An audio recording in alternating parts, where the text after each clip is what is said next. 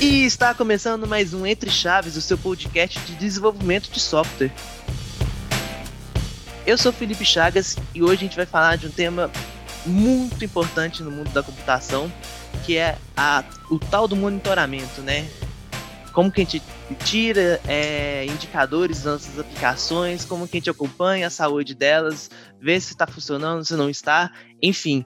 Tudo isso muito mais depois das nossas apresentações. Estou aqui também ao lado da Priscila. E aí, Priscila? E Chagas, então, estamos aí, né? Eu sou a Priscila é, e a gente está aqui para poder conversar um pouco do, desse, dessa ferramenta que nos ajuda a não ter que ficar debugando em produção, né? A gente conseguir tirar informações, tirar é, insights.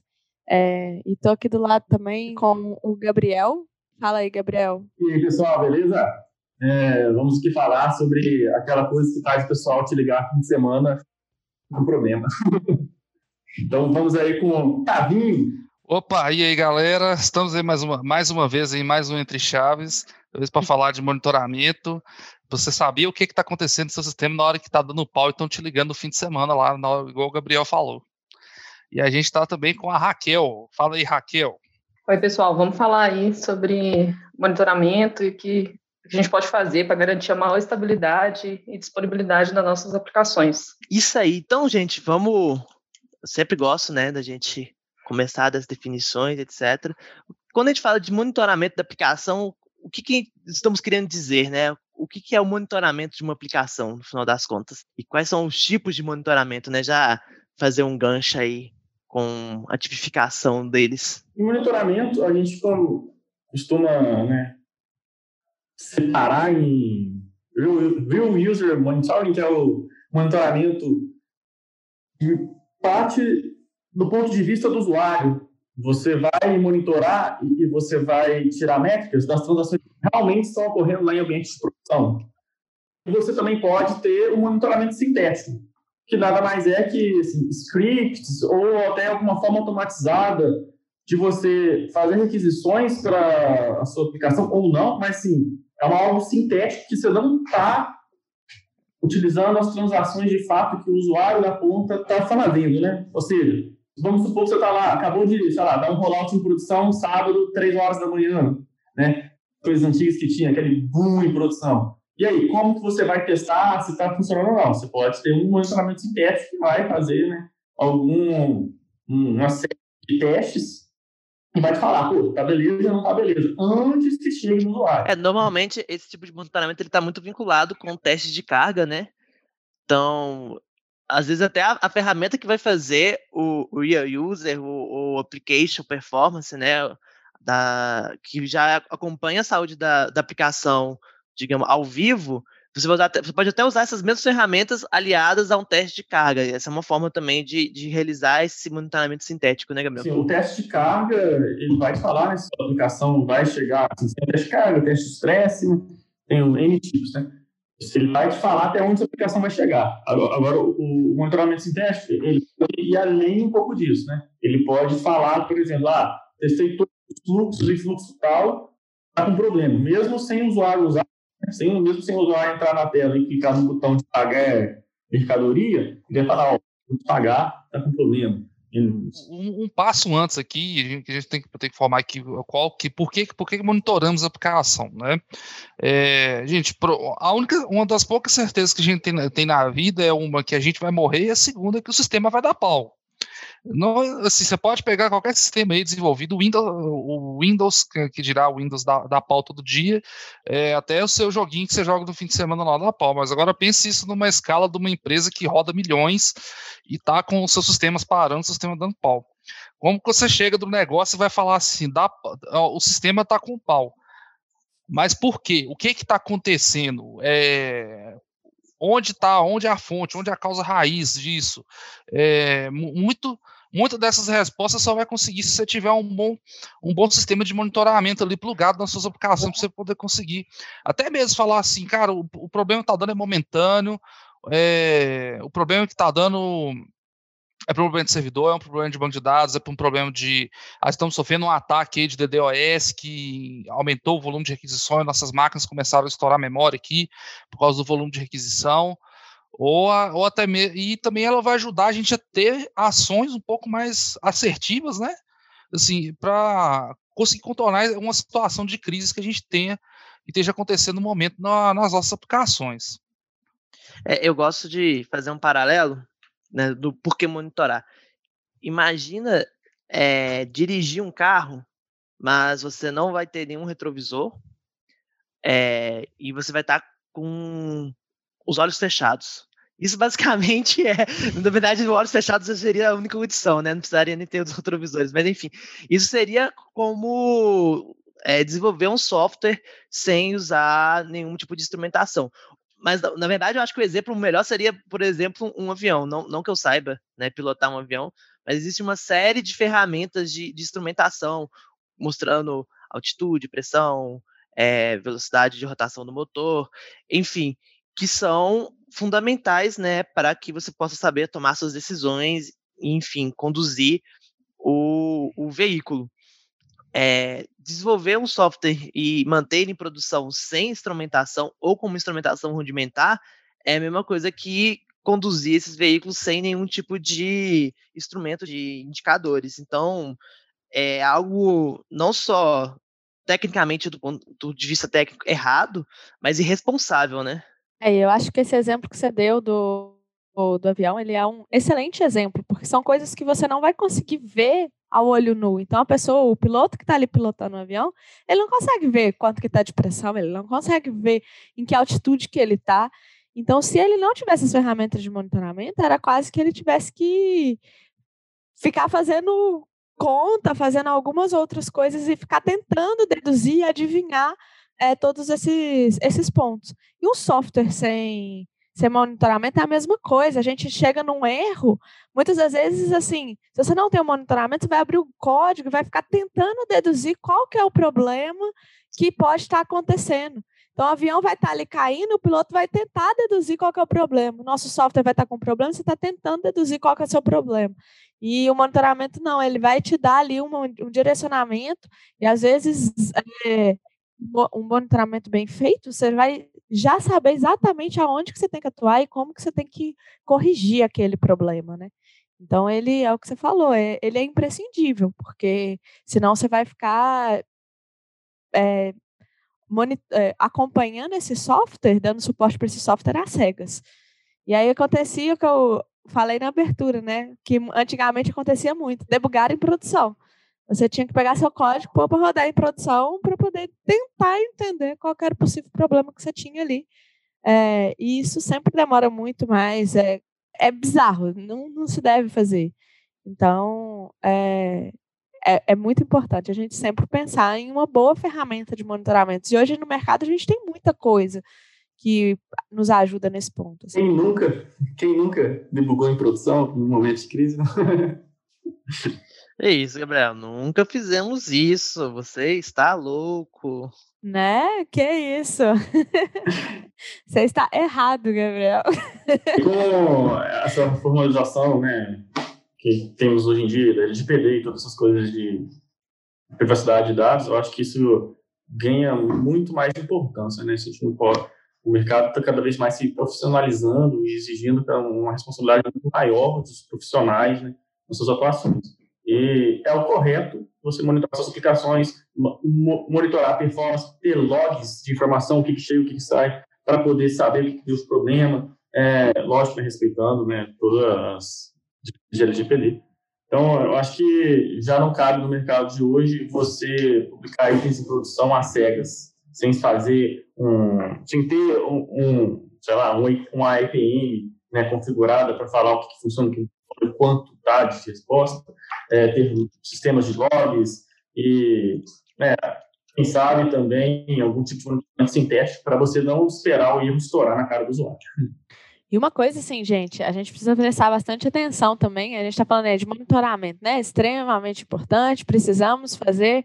Então tá, vamos monitorar tudo, vamos colocar log em tudo, vamos logar cada passinho muita informação também não gera informação, viu, galera? Então, tipo assim, vamos tomar cuidado aí com o que, que a gente está gerando de dado, porque senão depois a gente não vai ter é, nenhum tipo, até mesmo, pode até mesmo fazer algum tipo de ativar e desativar algum é, nível de log é, que não seja crítico para você conseguir acompanhar aí algum problema que deu específico, mas gerar mundos de log também, mundos de dados, é, pode atrapalhar e muito, viu, a nossa, é, a nossa atuação. Então vamos tomar. Sem falar que a, normalmente as ferramentas de mercado elas não o volume de, de logs ele tem um custo elevado, né, Priscila? Exatamente. É, então é importante até saber dimensionar para você não estar tá pagando mais do que você deveria. E aproveitando isso, né, falando das ferramentas de mercado, quais são as ferramentas aí, é, os players mais famosos quando a gente fala de monitoramento, os pontos fortes e fracos de cada uma? O que, que vocês já trabalharam em relação ao monitoramento? Bom, vou falar da minha experiência. Eu já trabalhei com App Dynamics. E é uma ferramenta que permite monitorar ali desde a experiência do usuário, né, na tela, quanto a infraestrutura, monitoramento de negócios. É, ela pode ser SaaS ou on-premise, né? E para configurar é relativamente simples, é necessário só instalar os agentes e algumas configurações, e a partir daí você tem a administração no próprio App Dynamics. É, então, a gente consegue fazer um rastreamento né, de ponta a ponta das requisições, as integrações é, internas e externas, é, tem umas, a possibilidade de criar vários dashboards personalizados, porque uma coisa é o monitoramento, né? O monitoramento é, você pega as informações, os logs, e assim como a Priscila disse, é, você tem os logs ali, mas os logs por logs não quer dizer nada, né? Então, você precisa também da parte de observabilidade, que é pegar esses dados e trabalhar e conseguir prever e antecipar qualquer tipo de falha. Então, a gente tinha lá é, um, um exemplo de dashboard que a gente trabalhava, é, a gente conseguia identificar em alguns dashboards quais dessas integrações que a gente tinha que demorava mais, que eram é, que tinha maior quantidade de erros. Então a gente conseguia trabalhar de forma é, prévia, né, para não deixar o erro realmente acontecer e sim é, observar mesmo. É, eu já tra trabalhei bastante com Application Sites, né? ferramenta da Microsoft para monitoramento. Sou bastante fã dela, assim. E assim, é, todos esses, esses serviços eles são bem semelhantes, né? Igual a Raquel colocou aí a, ah, é, o trabalho baseado em agentes, ou já tem né, bibliotecas para as linguagens mais usadas, para as APIs mais usadas. Então, nisso, eu acho que o AppDynamics, o New Relic também, que é uma outra ferramenta muito usada no mercado, o Application Sites, eles têm muito em comum essa facilidade do uso, né? E eles se diferem em, alguns detalhes e algumas particularidades, assim. É, focado especificamente no Application Insights, eu gosto muito da parte de insights mesmo dele. É, a detecção automatizada de erros dele eu acho bem interessante. É, a parte de alertas eu acho um pouco limitado, de alertas ativos. E aí eu vou para um, um gancho, né, que seria um, um outro stack que em vez do stack mais proprietário, que seria a utilização do, do Grafana mais Prometheus, né? Na verdade, Prometheus mais Grafana, ou às vezes ele coloca até o Elasticsearch aí no meio também para indexação de busca. É, que é uma solução muito poderosa, mas é, a, é aquele, é, é, aquele paralelo, né? Você vai contratar um serviço como o App Dynamics ou o New Relic, você já vai ter tudo ali numa caixinha pronta, assim. Você vai estar tá pagando e vai estar tá vai, vai funcionar. É, você ter um, um, um, stack open source, você vai precisar de ter profissionais é, gabaritados para conseguir operar, manter esse ambiente, mas você ganha uma flexibilidade muito grande. Então, a parte, por exemplo, de alertas do Grafana é altamente customizável, que é algo muito positivo. Então, é você entender é, o nível de maturidade da sua empresa e, e, qual ferramenta, quais são os serviços que você já utiliza, né? Então, por exemplo, se você está numa nuvem Microsoft, o Application Sites ele vai ter uma aderência maior, naturalmente, assim, vai ser muito facilitada a utilização dele, né? É, então, eu acho que tem a, a, escolha de qual produto você vai utilizar, ela não é simples, você tem que entender como que é o ecossistema de seus sistemas, né? E tirar o melhor de cada uma dessas ferramentas. E, e uma outra vantagem, outras vantagens, não sei como classificar isso, mas uma outra característica que você vai ter no Dynamics da vida, né, algo que você vai pagar por uma licença, é a possibilidade de você abrir um chamado. Por exemplo, você está lá tentando instrumentar alguma coisa, né, Tem-se como instrumentar é, a ação de você começar o monitoramento e uma aplicação ou um console, algo assim, né, para coletar os dados e mostrar o dashboard posteriormente. Então, você vai tentar instrumentar alguma coisa e não, não consegue, né? não dá, dá erro, então, tem algum problema. Aí você pode abrir um chamado e vai ter alguém especializado no produto que vai te apoiar. Isso não aconteceria, provavelmente, se você tivesse uma, uma solução open source na sua empresa.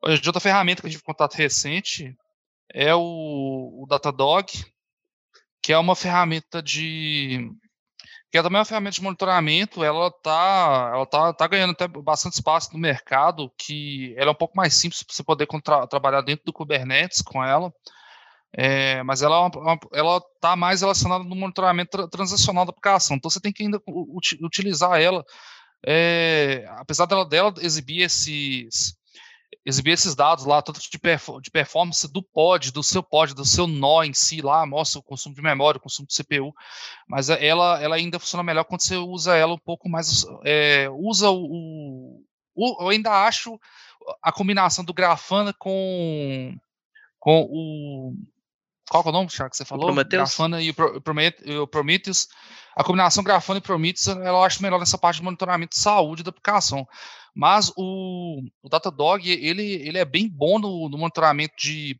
tempo de resposta da aplicação, o tempo de é, o volume de requisição que está recebendo naquele momento. Ele tem alguns, algumas secções de, pro, de profile lá, bem legais, igual, por exemplo, quando, lá a gente estava usando aplicações .NET.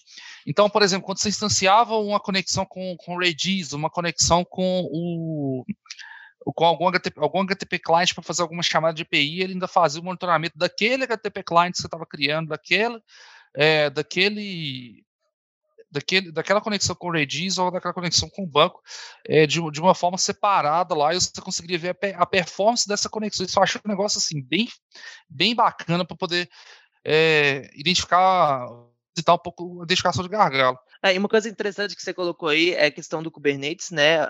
É, esses ambientes, normalmente você consegue utilizar até os service meshes para poder tornar a sua instrumentação ela mais passiva, né? Ou seja, você não vai fazer uma coisa tão intrusiva dentro das suas aplicações, mas lógico, você vai perder um pouco de informação uma vez que você vai fazer dessa forma, mas você coloca isso numa camada de abstração acima, por exemplo, no service mesh da vida, e consegue obter as informações de transação entre seus pods, né? Então, o ambiente de containers ele tem essa possibilidade também. E, pessoal, a gente também poderia falar alguns exemplos é... de ferramentas para logar, né? Quando você está lá no meio do código, você quer logar uma sessão, algo assim, né? Você tem, você pode trabalhar com o antigo Logentries, que agora é o AppInsight, é, não, é o AppInsight mesmo, que, que virou... Não, não, o Logentries virou o Rapid7. Rapid7, isso mesmo. Você pode trabalhar com o Nlog também, que o Nlog, inclusive, tem... É, integração com o App, App Dynamics e N outros produtos no mercado. É, inclusive tem até uma polêmica aí, né? O que são dados que deveriam ir para uma telemetria, dados que são logs de negócio, ou, ou logs que você vai, quer deixar separado a telemetria, né? Tem várias abordagens. É, mas só para a gente, né? O nosso tempo tá, já está chegando ao fim, eu queria só a gente abordar mais um, um, outro assunto, né? Então a gente começou explicando por que logar, né? Ferramentas que nos auxiliam, né? A gente ter essa telemetria, né? E depois que a gente obtém todos esses dados, né? A gente tem que fazer uma análise deles, que seria um terceiro passo, né? Tanto uma análise, digamos, estatística, como de alertas ativos. Como que vocês veem esse segundo passo, esse terceiro passo, né? Porque não adianta nada você, acho que a Precisa até chegou a comentar isso, a Raquel também, você logar esses dados e você não fizer, fazer nada com ele, né? Mesma coisa que não ter telemetria. Como que vocês veem essa terceira fase aí desse trabalho? Bom, o que a gente pode fazer nessa terceira parte é criar realmente as, as chamadas business transaction, que é o rastreamento do processo mesmo. Por exemplo, num cenário de vendas, a gente pode mapear quais são as transações ali que, que indicam qual a quantidade de vendas, é, quais as transações que fazem parte do processo de pagamento. E a partir dessas business transactions, a gente consegue identificar é, informações úteis para o negócio também. Exatamente. E eu acho tem uma, uma abordagem do, do site Reability que é você definir bem quais são os, os seus SLIs e SLOs, né? Que são os indicadores É, quando você pegar o SLI, ele é o indicador puro, então, tempo de resposta. O SLO é o, o, um objetivo que você quer alcançar pensando no quê? No seu usuário final, no seu negócio, na sua venda. Então, por exemplo, estou desenvolvendo um, um jogo mobile e eu tenho que ter um tempo de resposta é, eh, para poder reter o usuário ali. Então, 90% dos meus requests tem que estar entre 100 milissegundos e 200 milissegundos. Então, aí você define esse SLO, que se o seu produto tiver alguma cláusula comercial, pode ser via transformar no SLA, né?